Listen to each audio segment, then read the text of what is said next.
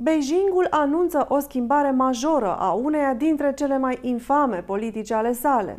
Luni, autoritățile au dezvăluit că de acum cuplurile căsătorite ar putea avea până la trei copii. Schimbarea se produce deoarece datele recente arată o scădere dramatică a natalității în cea mai populată țară din lume.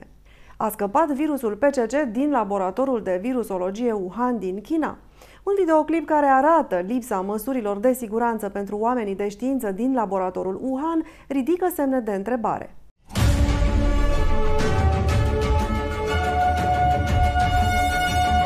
Bună ziua și bine ați venit la NTD România! Sunt Diana Jiga. Dacă vă plac videoclipurile noastre, nu uitați să dați like și subscribe și să le partajați cu prietenii și membrii familiei dumneavoastră. Vă mulțumim!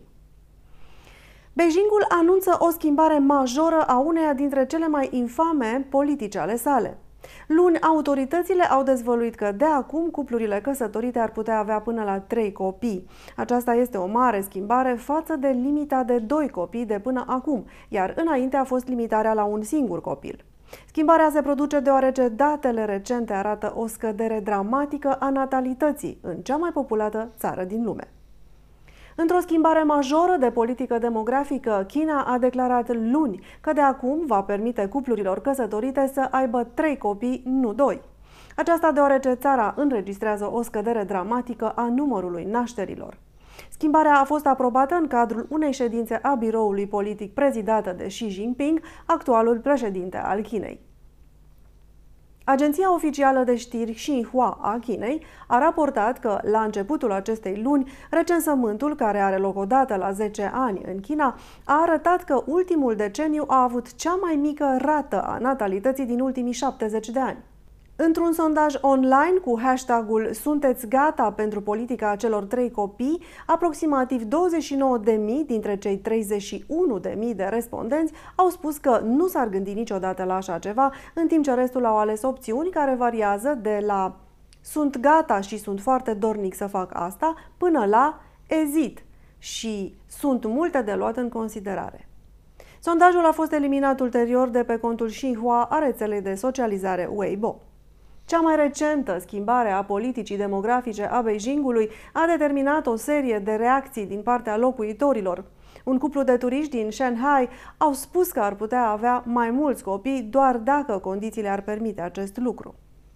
În zilele noastre, tinerii trebuie să-și cumpere o casă, iar această presiune este deja imensă. Apoi trebuie luat în considerare costul educației copilului și multe altele. Cred că acest tip de politică va fi dificil de implementat. Așa este și mai credem că dacă ne gândim la calitatea educației pentru copiii noștri, atunci ar putea fi o problemă și mai mare pentru a mai avea un al doilea sau al treilea copil. Pe platforma chineză de socializare Weibo, utilizatorii de internet discută aprins despre noua politică demografică. Noul hashtag, intitulat Ce părere aveți despre politica celor trei copii, a atras deja peste 400 de milioane de vizualizări. Părerile sunt împărțite, unele sunt pozitive, dar majoritatea par mai puțin favorabile. O persoană a scris într-o postare că sprijină noua politică demografică, adăugând că, atâta timp cât trăiești în China, ar trebui să sprijin politica demografică a statului a celor trei copii. Alții se întreabă care ar fi costul pe care îl implică creșterea a trei copii. Cineva chiar a scris câți oameni își pot permite astăzi să crească trei copii. O altă persoană care a făcut referire la modificarea anterioară a politicii demografice a scris Sunt al doilea copil din familia mea și am 35 de ani. Sunt fată, iar fratele meu este cu 10 ani mai mare decât mine. Pentru că m-am născut, guvernul mi-a amendat familia aducând-o aproape de ruină. Poate statul să ne returneze amenda cu dobândă? Acum, abia îmi pot permite să-mi cresc unicul copil. Costul creșterii unui copil plus creditul ipotecar trece peste echivalentul a 1500 de dolari pe lună, iar eu și soțul meu muncim din greu pentru a câștiga acești bani. De asemenea, trebuie să avem grijă de părinții noștri care sunt în vârstă și care au diverse afecțiuni. Unde este sprijinul guvernului? Regimul chinez a spus că va oferi măsuri de susținere, dar nu a dat niciun detaliu. Un alt utilizator de internet s-a plâns de schimbarea politicii și a scris – la ce s-a gândit regimul atunci când a impus doar un singur copil? Majoritatea celor care ne-am născut în anii 80 suntem nefericiți. Am crescut singuri, fără frați, iar acum un cuplu trebuie să aibă grijă de patru părinți în vârstă. Acum guvernul ne permite să avem un al treilea copil. Asta înseamnă că două persoane trebuie să aibă grijă de părinții în vârstă și de trei copii. Cum putem să supraviețuim? Dar nu doar locuitorii Chinei pun sub semnul întrebării noua politică. Dacă guvernul nu va introduce stimulente reale, precum acordarea unor alocații speciale cuplurilor care au trei copii, precum reduceri pentru transport și alte stimulente, nu cred că cuplurile chineze vor avea mai mulți copii în următorii ani, a declarat Jean-Pierre Cabestan, profesor la Universitatea Baptistă din Hong Kong. Această politică este o încercare de redresare a ratei natalității care este în scădere. Partidul Comunist Chinez a renunțat la politica demografică a unui singur copil în anul 2016, permițând cuplurilor să aibă doi copii, dar nu pare să fi funcționat. Datele recensământului arată că anul trecut în China s-au născut 12 milioane de copii, aceasta însemnând o scădere cu 18% față de anul precedent. Rămâne de văzut cât de eficientă se va dovedi politica celor trei copii. A scăpat virusul PCC din laboratorul de virusologie Wuhan din China.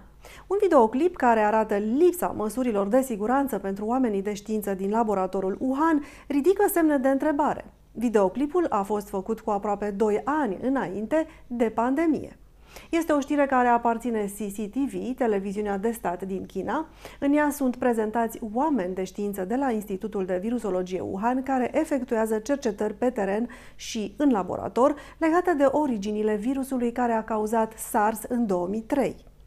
Ceea ce creează îngrijorări în acest film este că oamenii de știință nu respectă măsurile de siguranță.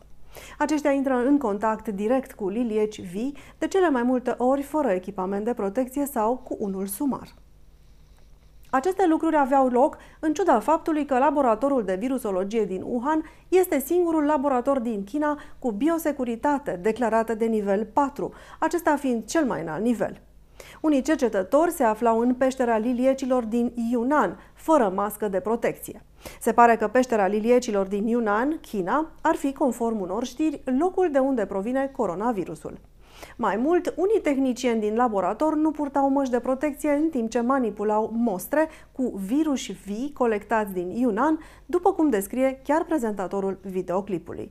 De asemenea, în videoclip, oamenii de știință pot fi văzuți ținând liliecii cu mâinile goale. Unii spun că liliecii chiar i-au mușcat.